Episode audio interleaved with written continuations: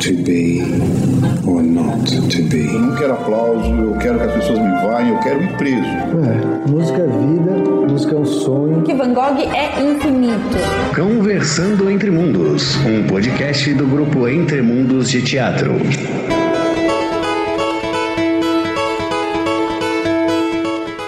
Bom dia, boa tarde, boa noite. Esse é o Conversando Entre Mundos, uma realização do grupo Entre Mundos de Teatro. Segue a gente no Instagram, arroba Grupo Entre Mundos, ou no Facebook, Grupo Entre Mundos. Tem o nosso site também, www.grupoentremundos.com. Se você tem alguma sugestão de pauta, manda um e-mail pra gente, grupoentremundos.gmail.com. Não sei como você chegou aqui, mas estamos nas principais plataformas de streaming.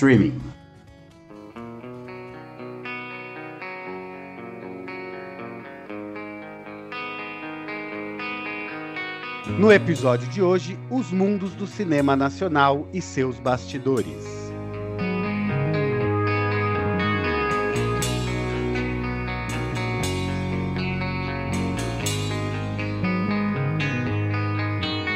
Meu nome é Rodrigo Gergolê e eu sou dramaturgo e diretor do grupo Entre Mundos de Teatro.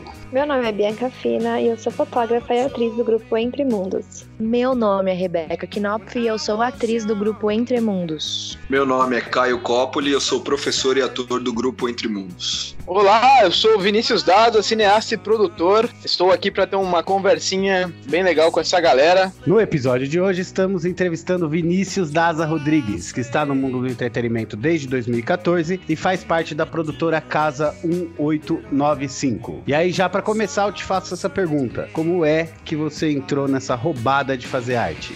Que pergunta legal, Rodrigo. De verdade, essa pergunta é, é, muito bacana. Eu acho que para todo artista é muito interessante poder é, responder essa pergunta porque ela revisita seu passado, assim, é muito interessante. Eu acho que eu comecei a fazer arte desde sempre. Todo mundo sempre, assim, todo artista começou lá embaixo, né? Desde criancinha, desde quando brincava com boneco, com carrinho, enfim. Eu comecei a fazer arte. Eu acho que os meus primeiros filmes, na verdade, eu tinha 11 anos de idade, pegava a câmera e eu tentava imitar os filmes que eu assistia é, na televisão, assim, que passava na sessão da tarde. Pegava o celularzinho da minha mãe, assim, é, e, e, saía gravando o meu irmão, ficava tentando imitar coisas que eu via na, nos filmes que eu assistia na TV. E aí, lá em 2014, eu tive contato com as aulas de teatro do Caio Coppoli, que tá aqui, inclusive, e eu também comecei a trabalhar como fotógrafo é, auxiliar de fotógrafo em uma empresa de casamentos. Então, lá eu comecei a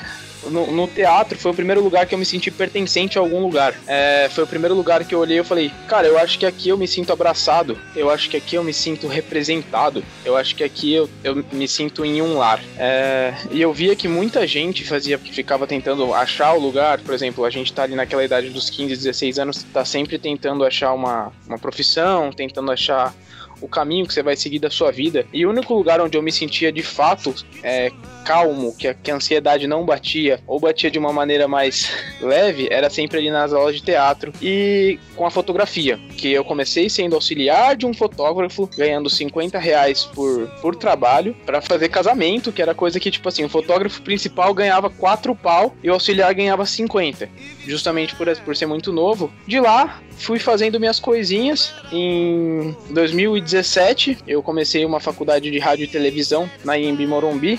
E ali eu achei que estava me encontrando e eu comecei a entender que, na verdade, eu não queria fazer só eu não queria fazer parte do, audio, do audiovisual em si. As coisas que eu amava era cinema e teatro, ponto. Então, tipo, eu falei, ah, muita gente que se forma em rádio e TV, Rodrigo, acaba fazendo uma publicidade, acaba fazendo algo relacionado ao audiovisual, mas que não vai para esse caminho de cinema, de teatro. E eu falei, porra, isso é uma angústia muito forte para mim. Isso é uma coisa que realmente me dá uma, uma ansiedade, me trazia um gatilho muito forte. As pessoas não poderem sonhar sabe? A gente tá agora em 2020 ainda as pessoas têm muita dificuldade para poder sonhar com cinema, com teatro. Então, se você fala, porra, eu quero ser um ator, eu quero trabalhar com cinema, eu quero ser um produtor independente, ou enfim, colocar meu filme na tela de um cinema, você fica. Cara, isso é muito difícil. Você, você é julgado pela sociedade num nível é, gigantesco, você tem toda a questão de acesso à informação é, que você sabe que os principais livros de cinema, as principais coisas que até mesmo de teatro, é tudo traduzido quando chega aqui. Então eu falei, porra, eu acho que a arte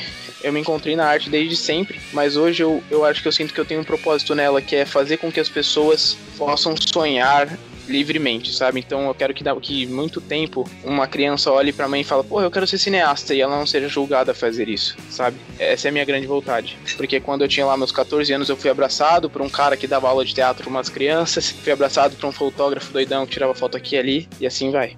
E por que que você foi enveredar logo pro, pro cinema, né? Que eu vi que você tem origem no teatro, né? Você começou na questão do teatro e hoje você faz praticamente só cinema, né? Por que, que você acabou optando por essa linguagem? então, o cinema, ele é uma. para mim, ele é a arte, até então, a sétima arte é a arte que junta todas as, as artes, né? A gente tem hoje o videogame, que, enfim, tá em pauta de ser considerada, é considerada a oitava arte, mas enfim, o cinema, para mim, ela é a arte que junta todas de uma maneira muito única e maravilhosa. Então, junto teatro, você junta música. É claro que o teatro tem música, a apresentação de teatro tem música, mas enfim, você tem as suas trilhas sonoras, você tem a escrita, você tem os quadros, a pintura. Então, o cinema foi o lugar onde eu me conectei. Desde sempre eu assistia filmes quando era pequenininho e às vezes eu não gostava do ambiente que eu estava inserido. Então, na escola, sim, eu era aquele típico menininho baixinho, gordinho, muito antissocial e não é não é querendo contar a história a síndrome de Cinderela, mas enfim, o cinema era o único lugar onde eu assistir filmes era uma coisa que me desconectava. Então, quando eu assistia um filme, quando eu sentava na frente de uma TV, colocava uma fita VHS para tocar, sabe, para para dar play no filme, eu me sentia totalmente naquele universo que o filme me apresentava. E aquilo me fazia, me faz até hoje me sentir muito bem. Então eu falo, poxa, o cinema ele me traz uma conexão eterna, independente do ambiente que eu esteja. É, eu, tava, eu tava até vendo a live do Caio Coppoli hoje. Cara, ele fez o teatro, ele e o Thales fizeram um teatro acontecer, é, independente de você ter um palco ou não, enfim. De certa forma, eles trabalharam um pouco com o cinema, porque era uma, através de uma tela, mas você vê que certas artes, elas não precisam, enfim, se projetaram, enfim, para acontecer. Se você simplesmente dá um play num VHS, você pode sentar e se emergir. O cinema trouxe isso para mim, eu acho que com certeza foi a principal razão para eu estar até hoje nisso. É, e vou estar para sempre, com certeza, porque o cinema ele, ele me deu um refúgio, ele me deu um lugar para eu me sentir pertencente, ele me deu um lugar para eu de fato ficar feliz enquanto eu não encontrar. É, eu acho que toda pessoa, todo artista tem uns trauminhas de infância aí e vão naquela parada de ah, enquanto meu pai e minha mãe discutiam na sala, eu sentava no quarto para assistir um filme, sabe? Enquanto meu pai tava demorando porque foi comprar cigarro por anos, eu fui, eu tava na sala assistindo um filme e assim foi. E aí hoje eu ainda às vezes me pego na sala assistindo o filme, então, só que hoje eu acho que eu, eu tenho o orgulho de poder dizer que às vezes eu não tô na sala assistindo filme. A maioria das vezes eu tô lá fora fazendo um filme. E hoje você tem uma produtora de filmes, é isso? Hoje eu faço parte de um coletivo independente, que é uma produtora independente, né? A Casa 1895. É, eu não sou, eu não tenho a produtora, eu faço parte da produtora. Ela é um coletivo independente com mais de 20 artistas, tá? Que fazem cinema de guerrilha. Então a galera que pega, é, faz um orçamento, traça um, uma meta de festival, traça um projeto para um filme e vai rodar ele. Então hoje a gente conta com mais mais de 14 filmes, 14 curtas-metragens filmes no nosso catálogo, que já foram produzidos. E, enfim, muita loucura. Mas sim, Hoje a gente tem essa produtora aí com a gente. Estamos, estamos agora com um canal no YouTube da produtora, que a gente produz conteúdo quase que diariamente. E estamos na luta, né? Porque cinema independente é pauleira. Tapa na cara todo dia. Fala um pouco pra gente, Daza, de como começou a produtora. Como. Aqueles assim, né? Eu sei, mas o público não sabe. e um pouco óbvio, né? Eu acredito que seja a intenção, mas por que produzir conteúdo especificamente para o YouTube?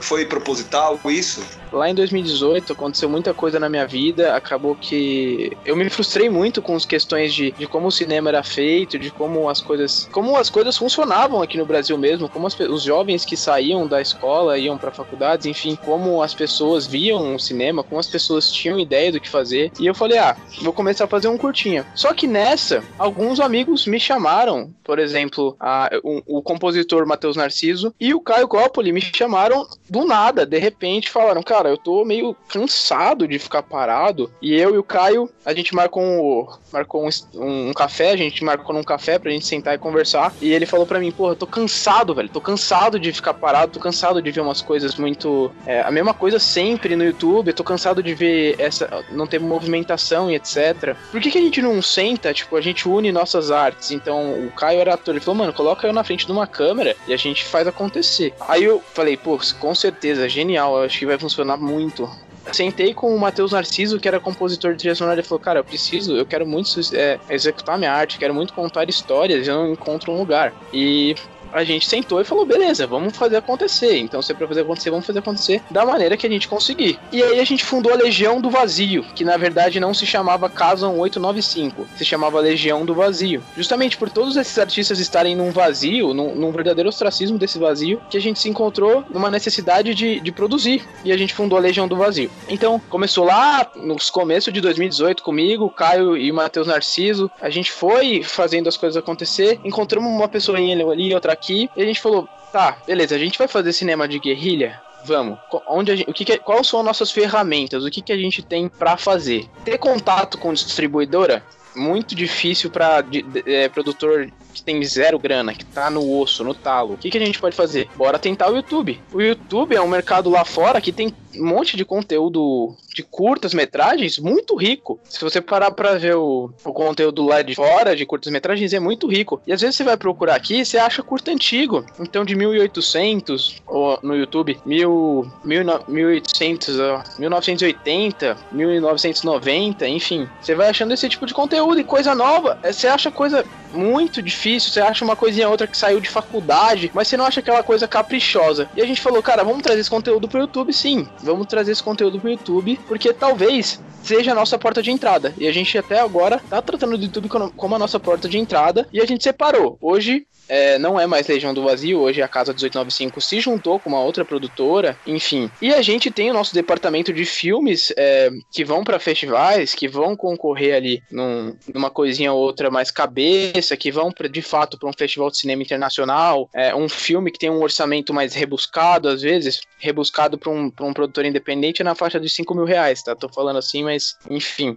E a gente tem os nossos filmes, os nossos vídeos, o nosso conteúdo que vai fazendo a máquina girar, que vai fomentar fomentando a cultura no canal lá do YouTube, pra crescer. E assim vai. E assim a máquina gira. É, então foi essa a ideia, cara. Foi assim que surgiu e foi assim que a gente vai fazendo acontecer, né? E você comentou que vocês tinham outro nome, né? E, e como foi essa mudança? Por que, que vocês mudaram para esse nome? Então, o que, que aconteceu? No final de 2019, é, a gente estava produzindo, é, a gente tinha três diretores dentro da Legião do Vazio e pouquíssimos produtores. E a gente acabou que encontrou uh, um outro coletivo só de mulheres que era Foco Filmes eu, dentro de um outro set, trabalhando, encontrei uma, uma produtora que acabou falando para mim dessa Foco Filmes, que era uma, uma produtora é, só com mulheres, que era um coletivo independente com seis mulheres, se não me engano, que também estavam produzindo filmes, estavam produzindo é, curtas e etc. E aí eu,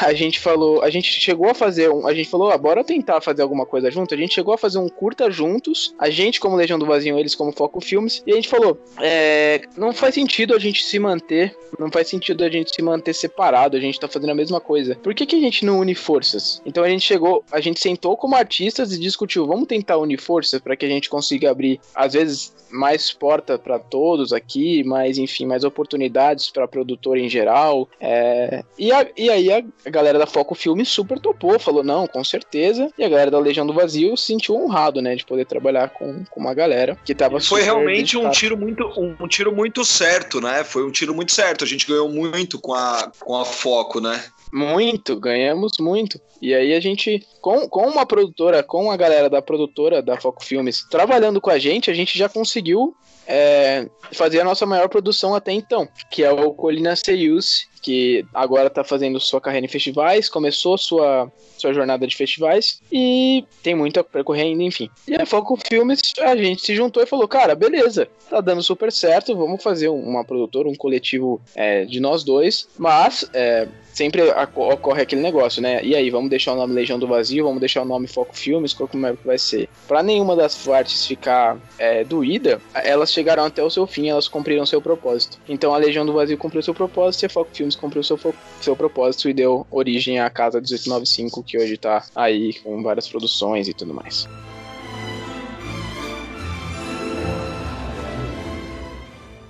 Aí você falou de um certo orçamento, né? Que o orçamento para um pra sistema independente é de. Um orçamento alto é de 5 mil reais. Mas da onde que sai esse dinheiro especificamente?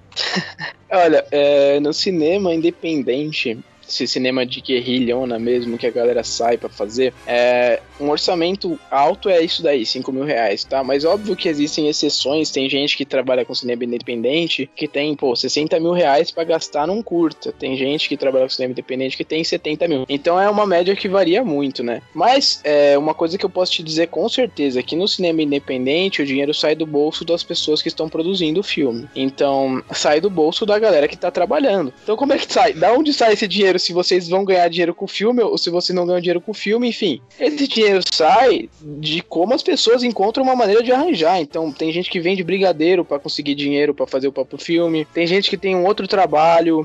Então, ah, tem um cara aqui que faz parte do, do coletivo que ele trabalha num escritório até 6 horas da tarde, a partir das 6 ele trabalha como produtor independente. Então, assim vai indo. É, o dinheiro sai do bolso das pessoas. As pessoas pagam os filmes os seus próprios filmes para fazer acontecer. E tá, vou te contar que tá vindo um movimento muito interessante, na verdade. É, ontem mesmo eu tava conversando com a Elisa Tomelli, que é a, foi uma das produtoras da Central do Brasil e do Tropa de, de Elite 2 e de Cidade de Deus também. E ela me falou, ela falou uma coisa muito interessante para mim. Ela falou, é, Daza, o que que tá acontecendo, cara? Tem muitos coletivos independentes se formando no Brasil e tá começando a se formar um cinema de guerrilha. Tá começando a se formar um novo movimento que tem é, certas semelhanças com o cinema novo e com o cinema marginal, é, que também foram é, vanguardas, posso dizer assim, do cinema, e tá se formando esse cinema de guerrilha, que é uma galera que, tipo, tá se juntando e fazendo filme, postando e distribuindo onde dá, onde dá. E aí ela, obviamente, entrou no,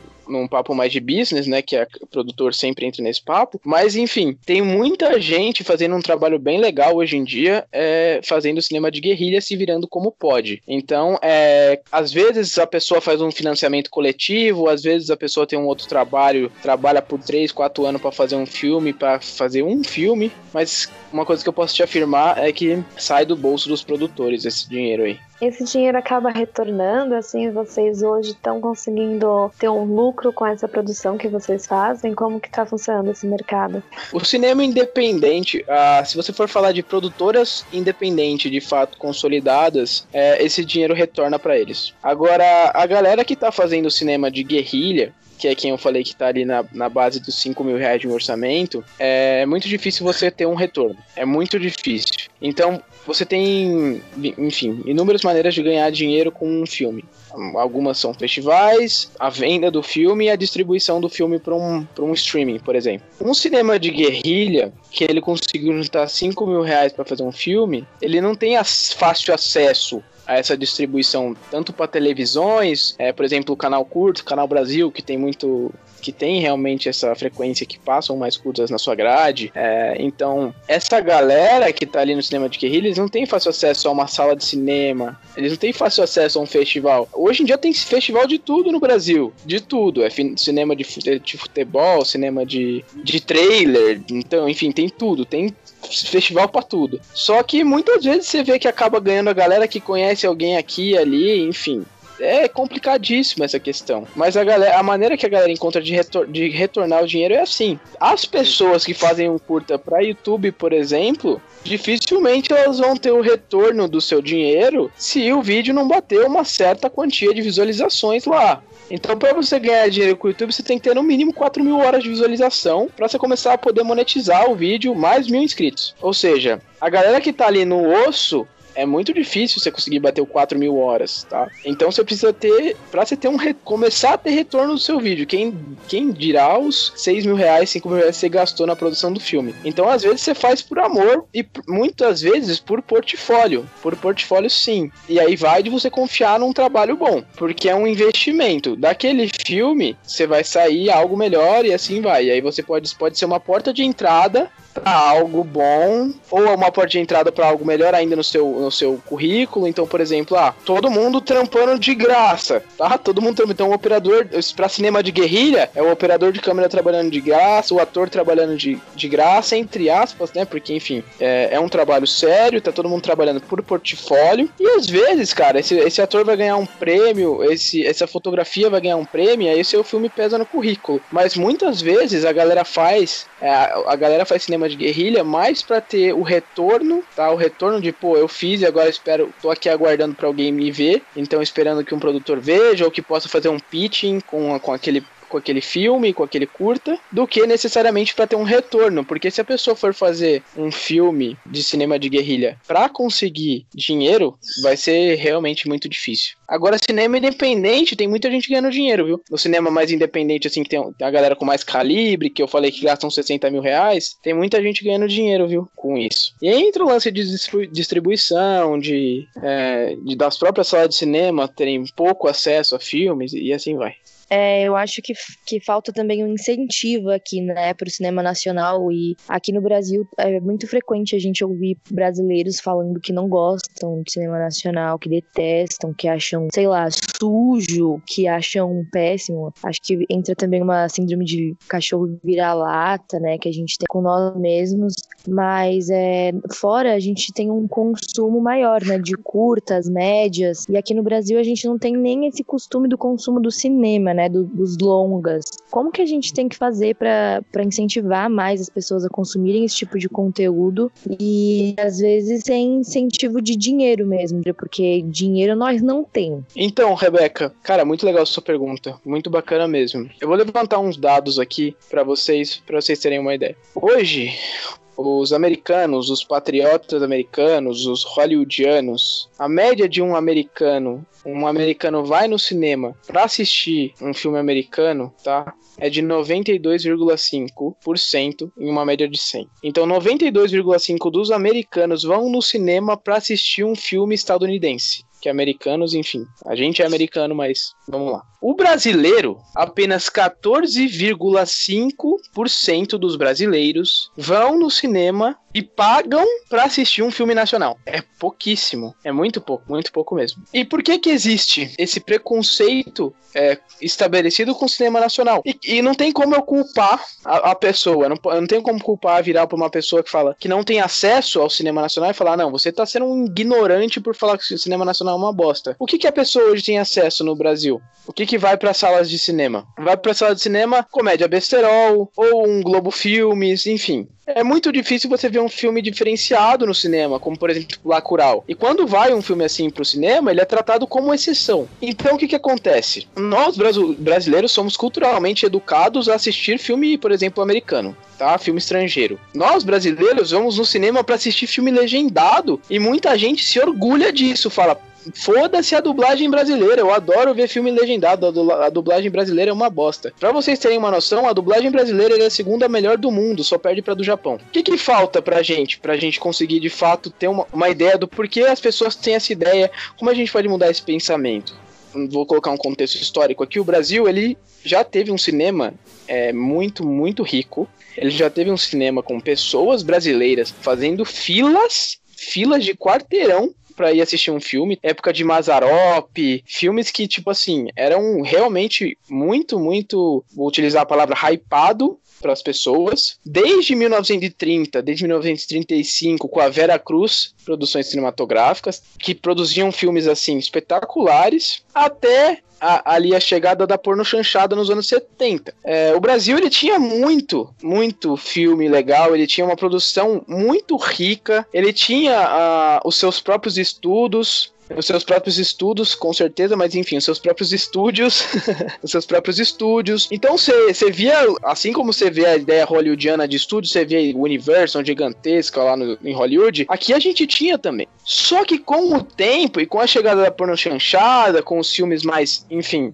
depois da nossa vanguarda de chanchadas, foi se criando um, uma escassez nas salas de cinemas e os filmes eróticos foram ficando muito famosos, famosos ao mesmo tempo que eles ficaram mal vistos. A gente deu uma baixada muito grande em uma coisa muito importante pro cinema, que foram os cinemas de rua. Então, a gente começou a ver muitos, cara, hoje você vai no centro da cidade, um monte de cinema que antigamente era um cinemaço, um cinema sensacional, hoje é um cinema que passam filmes é, eróticos. Então, a gente já teve sim um cinema muito grandioso, a gente veio perdendo tudo isso. E aí, beleza, quando a gente começou a fazer um pouquinho diferente, entrou cinema novo, entrou ditadura. Então a gente tinha lá Glauber Rocha, tinha uma galera bacana fazendo um cinema novo, fazendo filme que desconstruía padrões, fazendo filmes que eram, assim, super bem vistos, cara. É, o próprio Glauber Rocha, você vê os, os filmes dele, você pode pegar é, Terra em Transe, Deus e o Diabo na Terra do Sol, absurdamente bom, absurdamente bom. Você vê entrevista do Martin Scorsese falando uma hora sobre o Deus e o Diabo na Terra de Sol, tá bom? Inclusive, uma curiosidade do Scorsese, pra ir dirigir o filme dele, ele deixava a trilha sonora do, dos filmes do Glauber Rocha tocando no carro dele. A gente tinha um,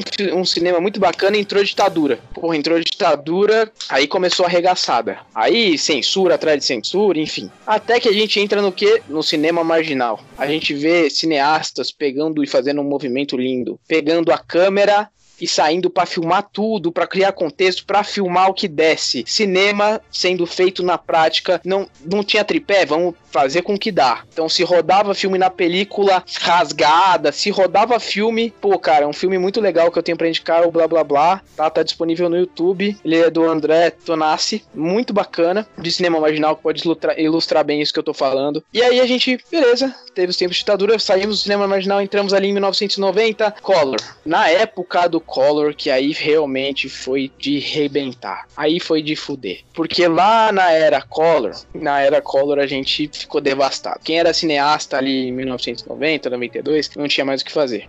A Vera Cruz Filmes já tinha morrido, a gente já tinha perda de grandes produtores, é, já tinha 1990 assim foi a década de 90 foi uma, uma coisa realmente dolorida para os cineastas brasileiros. A gente teve ali em 1900 no final dos anos 90 Central do Brasil sendo indicado ao Oscar e tudo mais, mas a gente teve uma dificuldade muito grande a partir dali por quê? Porque ali o cinema ele começou a ser monopolizado, começou a entrar muito filme, e não é ruim, tá? Cinema hollywoodiano tem muito seu mérito, cinema estrangeiro tem muito seu mérito, pô, muito legal, de verdade a gente ter acesso. Os, os estadunidenses eles estudaram pra caralho para conseguir fazer o que fazem, então eles têm seu mérito, mas começou a entrar muito cinema aqui, é muito filme americano, começou a entrar. As salas de cinema não estavam mais exibindo filmes brasileiros. E aí os, filme, os filmes de rua, os cinemas de rua começaram a fechar foram fechando a principal fonte, o principal respiro dos cineastas. Que você podia negociar com, com uma pessoa que tem cinema de rua para passar o filme que você fez. Não dava mais. E ali nos anos 2000 começou a entrar o quê? Os cinemas de franquia. Entrou é, Cinemark, Kinoplex, que você conhece hoje. É, essas franquias, cinema dentro de shopping. E aí a Cinemark, ela exibe, ela não é brasileira ela não é brasileira, ela vai, ela vai exibir o quê? O filme que der mais dinheiro para ela. E aí, o que que acontece? Tem uma, uma grande brincadeira também das grandes produtoras. Porque o que, que as grandes produtoras fazem? Não vou citar nomes, mas enfim. O que, que a produtora do Rato faz? A produtora do Rato faz o seguinte: fala pra Cinemark, pras redes de cinema. Eu só vou te deixar, só vou deixar você passar o meu grande lançamento do ano se você colocar 10 filmes da minha produtora no seu catálogo, na, em cartaz no seu cinema. Então, para você conseguir exibir um filme que faz 3 bilhões de vezes, você tem que colocar mais 14 da produtora lá. Como é que você vai distribuir um filme aqui no Brasil? Como é que você vai conseguir distribuir? Se você não tem força para bater de frente. Hoje, a Ancine já tomou um baita golpe. A gente tá desde 2019 tomando paulada na cabeça. Eu não sei, eu particularmente não sei o que é dinheiro do governo para fazer filme, nunca vi na minha vida. Mas tem muita gente com um projeto há 20 anos sendo desenvolvido que tá perdendo incentivo. Eu tenho um amigo na área que foi mandado embora sabe? Por trabalhar com cinema, porque a Ancine tá cortando gastos, porque tá elegendo o que é melhor para eles passarem, sabe? Ao ver de um presidente, um presidente que que quer mais que a gente se foda, que não tá nem aí pra cultura. Então hoje a gente não tem mais como distribuir. O que, que a gente faz? Onde é que a gente pode encontrar apoio? E você fala, não, realmente não tem solução. O cinema brasileiro vai continuar se considerando uma merda. Não vai. Porque agora com essa guerrilha, com essa galera fazendo filme atrás de filme, com essa galera produzindo curta e soltando no YouTube, onde der, sabe o que faz movimentar? Sabe o que vai fazer mudar? Quando essa galera, esses portais de notícias, esses portais de, de informação, começarem a ajudar o pequenininho que tá aqui embaixo. Então, quando um, um portal de notícia, um portal de entretenimento grande, é, é, Omelete, esses, esses portais grandões aí, começar a olhar pro minúsculo, pro pequenininho, olhar e falar, pô, eu vou dar um suporte para ele. Por que, que eu não vou divulgar um cinema independente? Eu já, Marvel tem divulgação abessa, cara. A Disney vai ter divulgação, não vai faltar divulgação e ninguém tá falando pra parar também, tem espaço. Agora, se esses portais de notícia, os de mil seguidores que fazem lá é, é post dos Vingadores, post do Harry Potter, começa a postar uma coisinha independente, cara, a diferença que isso ia fazer porque ia chegar nos olhos das pessoas. Hoje, o principal problema é colocar sim um filme na, na sala de cinema pro brasileiro. Mas só de ele conseguir colocar um curta, um trabalho, um filme, cinema nos olhos das pessoas, conseguir colocar esse cinema independente, esse cinema de guerrilha, nos olhos das pessoas, para elas conseguirem ver nem que seja uma imagem, um pôster, assistirem um filme, aí tudo isso ia mudar. Se cinema de rua volta, aí ia ser felicidade demais. Mas aí também ia acabar com a discussão se é melhor legendado ou dublado, né? Então é complicado.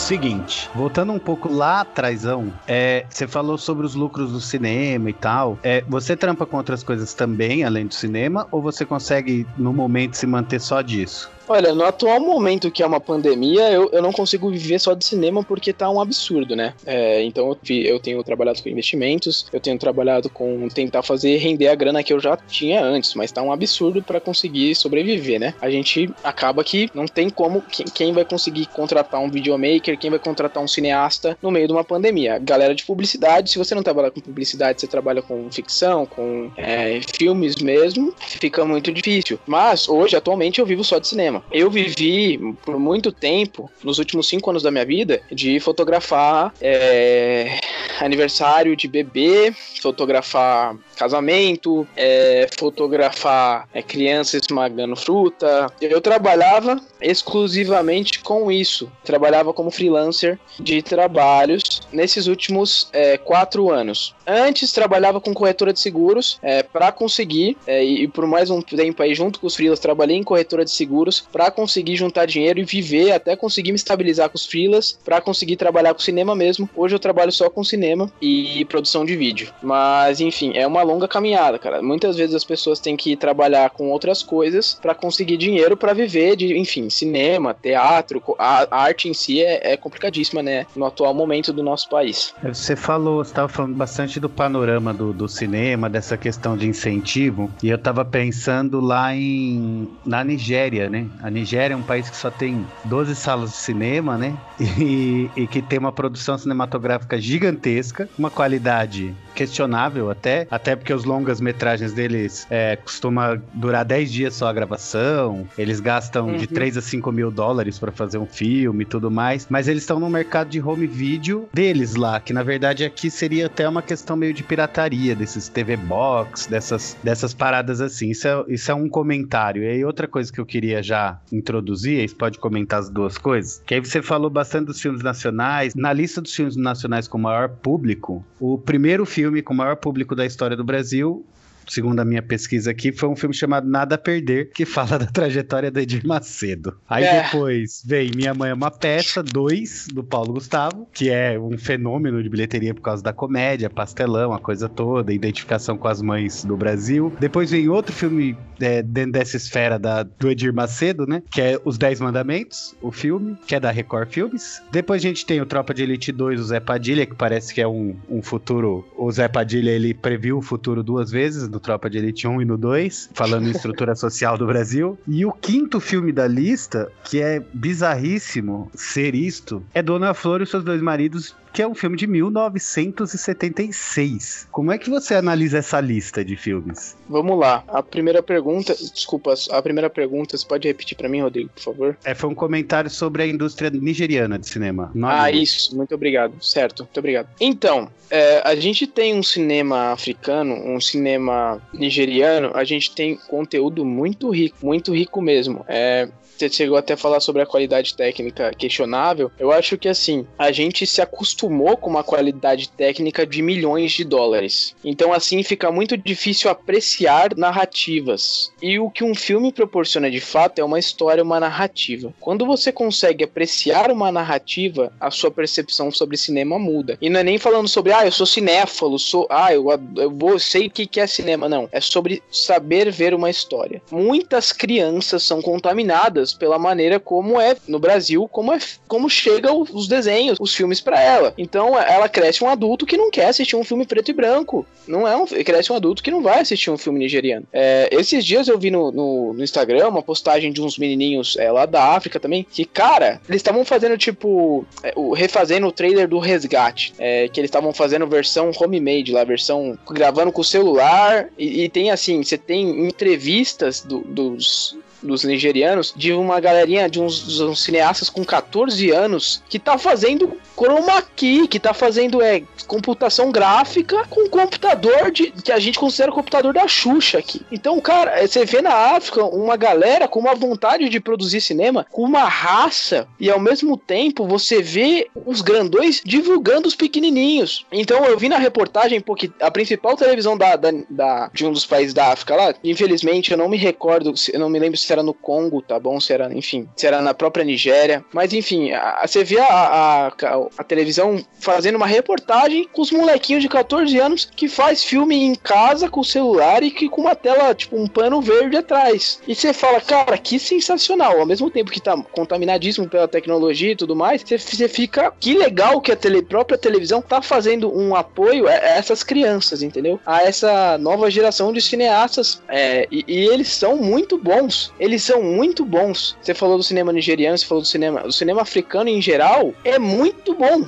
Eles fazem coisas maravilhosas, tá? É, muita gente se fecha a própria cultura falar, meu Deus, ou, ou, sei lá, muita gente que é religiosa, ou, ou, cristão, enfim. Eu não vou assistir um filme nigeriano porque, ah, tem, tem um filme aqui que fala de voodoo, tem filme que. Cara, eles trazem uma história maravilhosa, eles trazem uma qualidade técnica, às vezes também, muito bacana para o que eles têm disponível, sabe? Para o que eles têm disponível. Então, como é que você vai falar, porra, nossa, a imagem não tá 4K, cara? Eles não conseguiram fazer um, um plano grua é, com sete carros num filme que foi gravado em 10 dias, sabe? Filmes que aqui são aqui, aqui no, no Hollywood são gravados em dois, três, um ano, três meses, quatro meses, enfim. Como é que você vai julgar, cara? Você vai falar, foi feito em 10 dias. Então, eles, de fato, eles têm um, uma. Eles apoiam muito um ao outro, isso é um diferencial maravilhoso, sim, já que que já coloca muito na frente, e eles são pessoas que realmente estão engajadas e dispostas a fazer cinema de uma maneira jamais antes vista. Eu tenho acompanhado, sim, algumas, algumas publicações até mesmo sobre isso, sobre o próprio cinema nigeriano, e você vê que eles realmente se doam.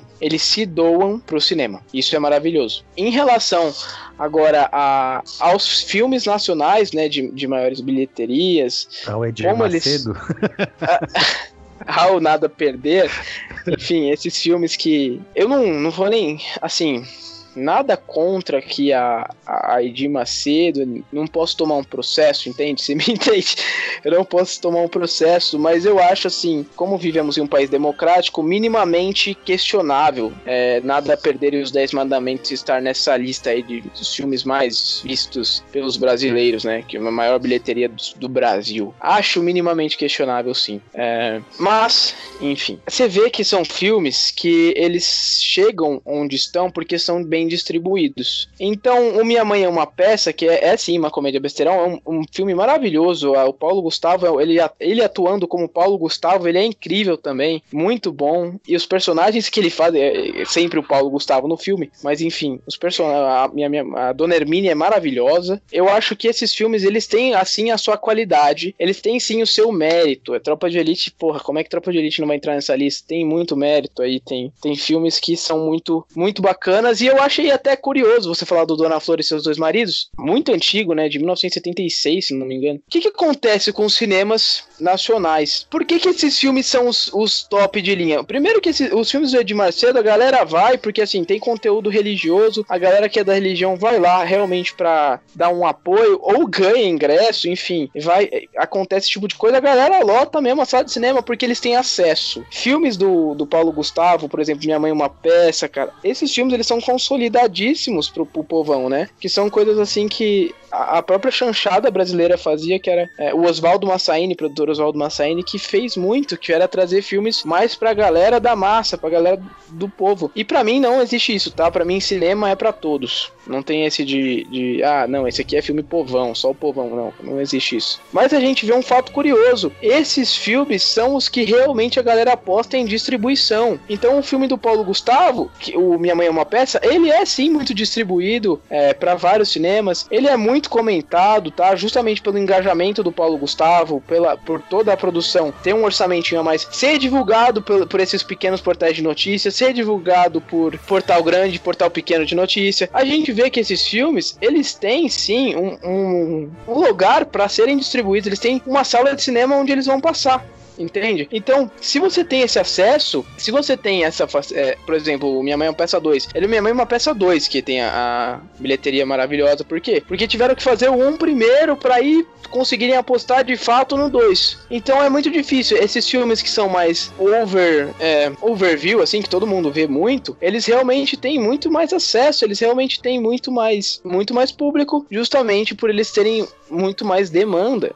Então, o Minha Mãe é uma Peça, é claro que ele vai ser muito visto, porque ele é distribuído. É, o, o Nada a Perder é distribuído. Então, quanto mais as pessoas têm chance de ver, melhor é. O problema é chegar até lá, que eu já comentei antes. O problema é chegar até a distribuição de uma sala de cinema. Agora, um caso muito interessante, o Dona Flor e seus dois maridos, que é um filme que marcou ali, marcou muito o, o, o cenário brasileiro em si, né? Que é a, a, o Bruno Barreto, a direção do Bruno Barreto, se não me engano. E, pô, tinha um elenco maravilhoso. Sônia Braga, Braga, José Wilker, é uma galera absurda. Então Nelson Xavier era uma galera assim que, que fazia um cinema com, com de fato muita vontade, mas que também tinha ali que, que não era aquele de fato seu um filme com sua com sua pureza, né? Não era um filme puro, como a gente fala. Ele era um filme muito bacana e que impactou muito na época, e eu acho que isso indicou muitas pessoas. E por que que ele virou a ser uma das maiores publicações do Brasil? Porque justamente foi muito comentado. Então a, a galera, é, o melhor marketing marketing que você pode ter de um filme é marketing de boca, né? Que as pessoas indicarem um pro outro, falar, pô, por que que esse filme é, é bom? Vai lá assistir, esse filme é bom, vai lá assistir. Então esse filme a galera falava muito dele na época, se, se falava muito dele na época. Trouxe uma polêmica, trouxe uma coisa muito legal, baseado no, no livro do Jorge Amado. Então é um filme muito, muito legal, que justamente isso que eu tinha que comentar. Claro que existem diversos problemas com distribuição, claro que existem diversos problemas com a chegada do mercado, claro, diversos problemas com apoio. Mas não adianta também a gente não dá, não dá, não render então, se você tem um filme, se, não adianta você reclamar que, ah, meu filme não tá bom. E, e aí o seu filme não tem um mínimo de roteiro, seu filme não tem um estudo de fotografia, não tem um estudo de direção, tem atores que nunca atuaram na vida. Então é óbvio que o filme não vai ser, não vai ficar bom, não vai ser distribuído. Então você tem que ser, tecnicamente, você tem que estudar, você tem que trazer é,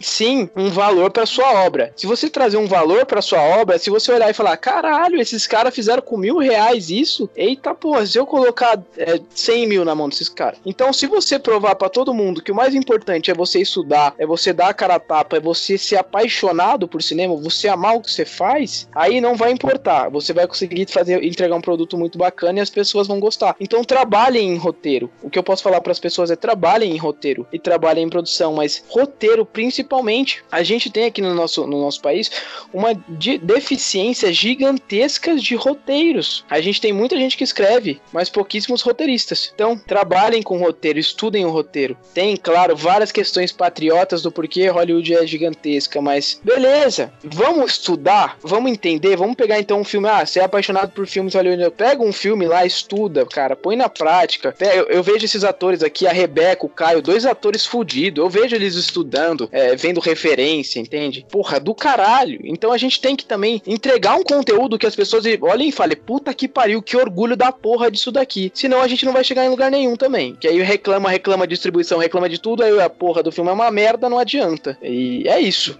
entende? É verdade. Eu, eu adoro aquele filme do Paulo Gustavo, que ele é o Paulo Gustavo, que ele produz também a produção Paulo Gustavo e o elenco também Paulo Gustavo. O, o Paulo Gustavo é o 50 Cent brasileiro. É um excelente Paulo. Gustavo. Paulo Gustavo com o Paulo Gustavo, não tem ninguém melhor. Cara, não tem ninguém melhor.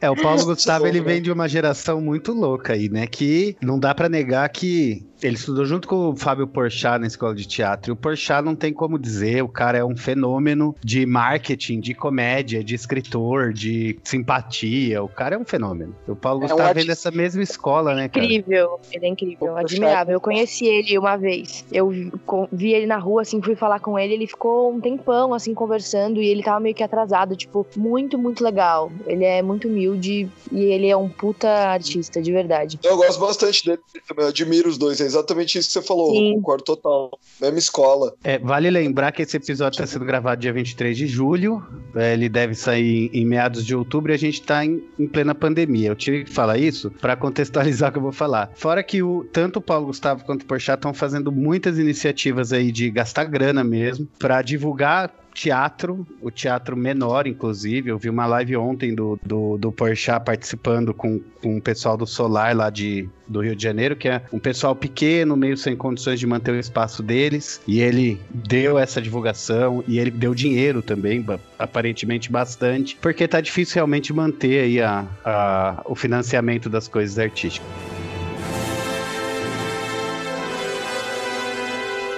Você comentou agora, né, sobre roteiro e tudo mais. E eu assisti o último filme, né, que vocês fizeram, que foi a Sinfonia número 7. Eu fiquei muito curiosa para saber como surgiu a ideia e quem fez o, a dramaturgia, né, o roteiro. Você podia falar um pouco sobre, sobre esse processo? Com certeza, absoluta. Eu adoro falar desse filme. Eu adoro falar desse filme. Eu acho que ele é o filme mais, assim, é o processo de construção mais engraçado que eu já tive até então. É, o Sinfonia número 7, ele era, ele era uma.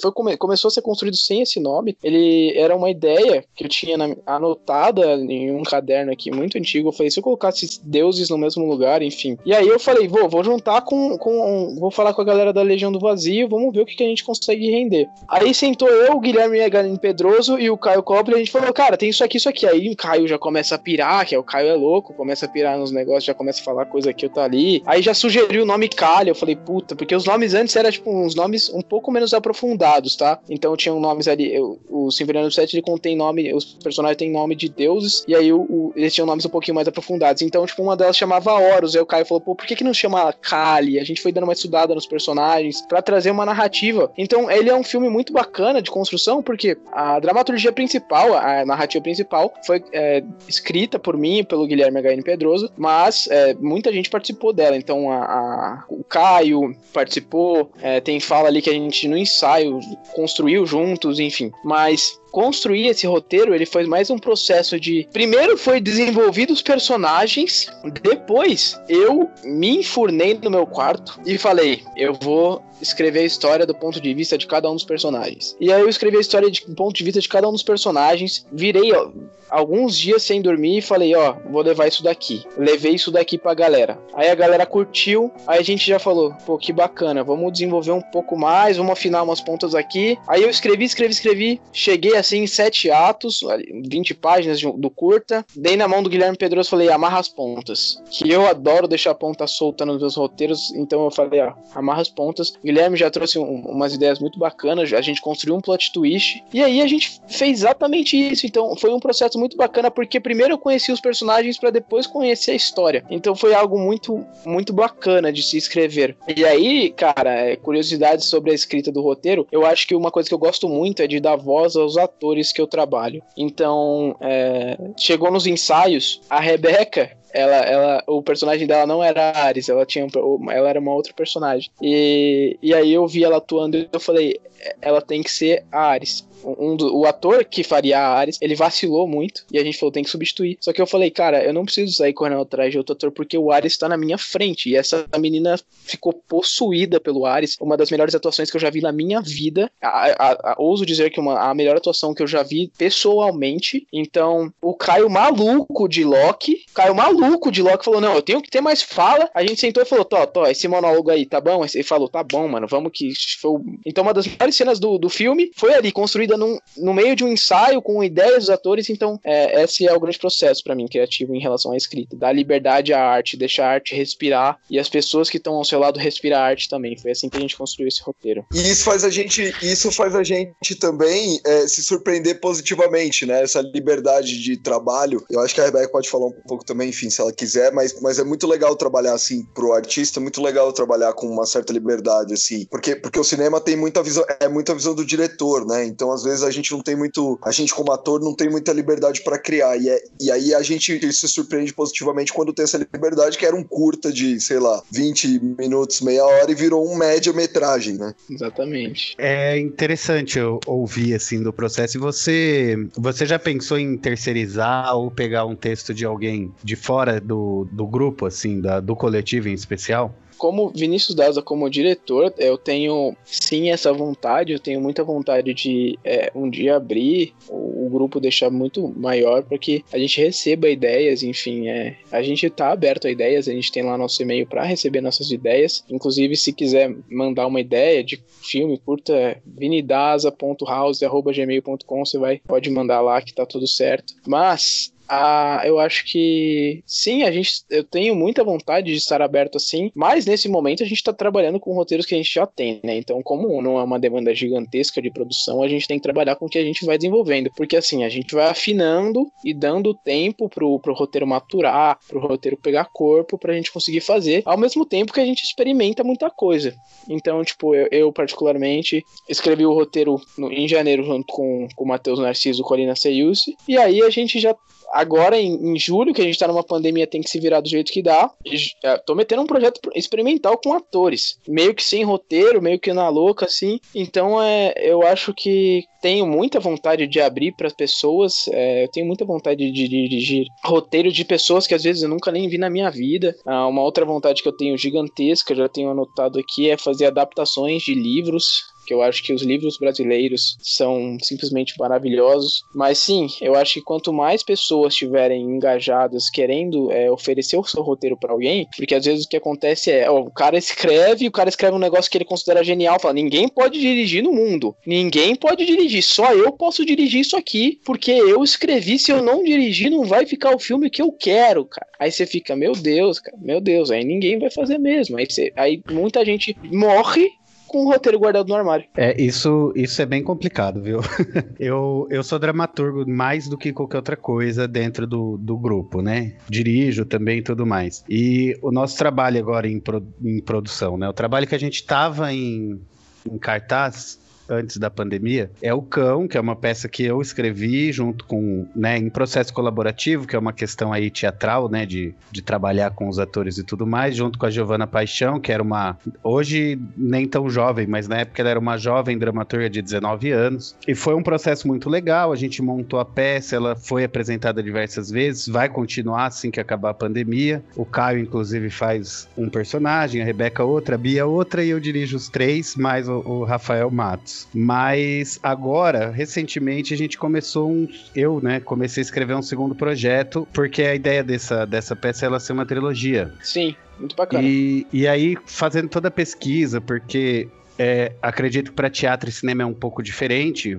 Eu, pelo menos, eu demoro um ano para escrever um texto, né? Porque eu faço toda uma, uma pesquisa teórica, eu leio, é, é, bem dentro da questão de psicologia, de filosofia, então eu leio alguns livros, algumas coisas assim, para depois ir trabalhar junto com os atores. E esse primeiro texto, e na verdade eu tenho cinco textos já, e todos foram produzidos e dirigidos por mim. E agora esse último eu chamei outra pessoa para fazer a direção. E isso me dá uma certa ansiedade ao mesmo tempo que, porque todos foi eu que dirigi, então a ideia da, da, a ideia da coisa fechada, depois que eu terminei o texto, quando você vai dirigir no teatro, você muda uma coisa, um posicionamento, uma fala, insere outra coisa, né? Você vai construindo ali. Inclusive, enquanto a peça tá rodando, a gente tá mudando. E agora eu vou entregar a direção, depois que eu terminar esse, esse texto novo, para outra pessoa. Então, dá uma ansiedade assim de. Pode ser que a pessoa mude completamente, que ela não entenda a ideia que eu tinha inicial, porque também não é uma coisa tão narrativa, tão começo, meio e fim, tudo bonitinho. Não é assim, não é o tipo de pesquisa que eu faço. Mas ao mesmo tempo, eu fico ansioso também para saber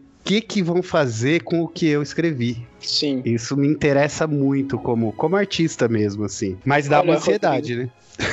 Com certeza, sempre existe. Eu acho que o principal medo que a gente tem quando a gente escreve um, um texto, quando a gente escreve um, um roteiro, seja para uma peça, para um, pra um filme, é, em questão de, de, direção, são completamente diferentes. E uma coisa que você falou, é, que você demora um, um ano para escrever um texto, é, eu acho que isso é uma coisa de artista. Tá? Eu acho que é, não é nem a, a, diferença entre o teatro e o cinema, é uma coisa de artista. Então, às vezes o Vinícius Daza demora três meses, você demora um ano. É, é, então, por exemplo, é, pessoas que escrevem livros, o Stephen King demora três meses, o George R. R. Martin demora é, um ano, sete, enfim, assim vai. Eu também demoro muito tempo para conseguir escrever algo original, viu? Eu, eu, vou te confessar que eu tô sempre fazendo esse roteiro com outra pessoa pra gente ir um puxando o outro. E eu acho que um, um medo que existe sempre quando você escreve algo e você dá na mão de uma pessoa é que a essência da sua história ela morra, o seu personagem morra. E eu vou falar morra mesmo, tá? Porque é, não tenho medo dessa palavra. Então, o seu personagem morre. Você tem medo que seu personagem morra na sua frente. Isso é uma das coisas mais dolorosas que existe. É uma da, foi um dos momentos que mais doeu artisticamente falando para mim, quando eu dei um personagem meu na direção de outra pessoa e ficou uma bosta. Então, é, é uma coisa que dói, tá? Mas, ao mesmo tempo, você tem que confiar na pessoa que você tá entregando aquela história. Porque pode sair uma visão completamente diferente e maravilhosa. Porém, Rodrigo, sempre vai existir, sempre vai existir esse medo, essa ansiedade aí de que, de que a sua história perca a essência, a naturalidade. Mas eu acho que a, ao perder, às vezes, essa essência originalidade, essa essência e essa naturalidade que se criou com o dramaturgo, com o roteirista, ela cria uma originalidade através do olhar do novo diretor. Ela cria uma nova, um, um novo, ela tem um novo olhar, então uma nova perspectiva ao olhar do diretor. Então é uma coisa que, que é muito realmente complicadíssima, porém é uma aposta. Então acho que conforme a gente vai amadurecendo, mais fácil fica. Mas sempre vai ter aquele personagem que você olha e você fala. Hum, ai, que dor. Ai, que dor. É, eu fiz e... um investimento de, de baixo risco, né? Porque eu entreguei pra uma pessoa que eu confio muito, que é a Bia. Então tá ótimo. Ah, então tá ótimo, pô. Então você sabe que vai entregar. Aê! Independente, independente se entregar vai algo. ter mulher é... diretora, assim. É isso aí, gostei, gostei. Brindes, brindes. Por mais direções. Cheers por mais direções de mulheres. Com certeza. Muito, meus parabéns. meus parabéns, é muito legal. Prometo dar o meu melhor. Daza, é, se imagina que eu tô sou uma, uma pessoa aleatória aí ouvindo esse, esse programa, quero participar do coletivo, ou eu sou investidor, quero pôr uma grana aí, ver o que que rola. Como é que faz para entrar em contato com você ou com a produtora? Muito fácil. Você vai fazer o seguinte, vou passar meu WhatsApp, brincadeira. Você vai fazer o seguinte, você vai entrar, tem lá de facílimo acesso, ó. Instagram, é, o e-mail que eu já falei, você pode mandar um e-mail para é, casa, a casa 1895 produções cinematográficas arroba gmail.com. Você pode mandar um e-mail para vinidaza.house@gmail.com. Você pode entrar no meu Instagram Vinícius Daza. Vinícius Daza, não tem underline, não tem nada, só jogar Vinícius Daza achou. A casa 1895 também no Instagram. A casa 1895, tá bom? É, pode entrar para procurar saber novos trabalhos. Você pode saber com certeza que se você quiser fazer parte, se você receber, quiser receber um abraço, quiser ter a oportunidade de, de realmente fazer é, os seus sonhos virarem realidades, independente da maneira, independente do orçamento, se você quer ser abraçado por, por pessoas e tem um sonho artístico, a gente vai te receber com todo carinho. E se você quiser investir também, saiba que seu investimento não vai ser em vão. Em breve estaremos com o Oscar na mão. Pau! Tem também o, o, o YouTube da Casa 1895 Que aí, se, quem se interessar em acompanhar o trabalho, inscreva-se lá, ativa o tal do sininho, certo? Exatamente. Isso aí, se inscreve no canal do YouTube lá, estamos querendo chegar numa meta aí gigantesca, estamos chegando na média de que agora? Produção, 90 milhões de inscritos. Assim que a gente bater 90 milhões de inscritos, eu vou sortear uma casa. é isso, pessoal. Agradeço demais, viu? Tem uma pergunta bem espinhosa para você. Opa. A arte para você significa o quê? A arte, para mim, ela não tem necessariamente uma definição. A arte é como um sentimento, é aquilo que a gente pode sentir e vivenciar através da nossa vida, através da nossa trajetória. Então, se eu viesse com uma definição clara para você, eu estaria mentindo ou, ou, dando ou respondendo uma pergunta que eu não conheço. Então, eu seria tão hipócrita quanto, quanto eu critiquei aqui a galera falar, ah, eu não gosto de cinema nacional, não consigo assistir e às vezes nem conhece. Se eu falasse para você que eu já sei o que ela significa hoje, eu não sei te responder, mas eu posso te dizer o que eu aprendi com ela ao longo da vida, que foi que ela é um sentimento que ela pode te trazer muito, muita coisa boa e que se você lutar com a arte ao lado do amor, você vai conseguir ver a vida de uma maneira diferente, vai conseguir com certeza lutar, lutar cada dia mais para ver pessoas felizes. A gente vive num mundo de sonhos cinzas, é, a gente cresceu aí numa década de 90 com porra, grandes, grandes inspirações e vendo atrás de dinheiro, e hoje a gente quer viver um pouco atrás de, de sonhos, de realidades, de abraços e, e, de muita luta também, e óbvio dinheiro, todo mundo precisa, mas enfim, a arte é um sentimento para mim, ela é um sentimento tão indescritível quanto amor, a gente só sente. Meu nome é Rodrigo Egolê e eu quero que o Brasil tenha o mesmo interesse pelo cinema interno do que a Nigéria. Meu nome é Bianca Fina e eu achei super interessante entender um pouco mais sobre o cinema, seu contexto, distribuição e todo esse funcionamento que às vezes a gente nem para pra pensar. Meu nome é Rebeca Knopf e eu falo em nome do cinema nacional brasileiro e te digo, Edir Macedo, você não nos representa.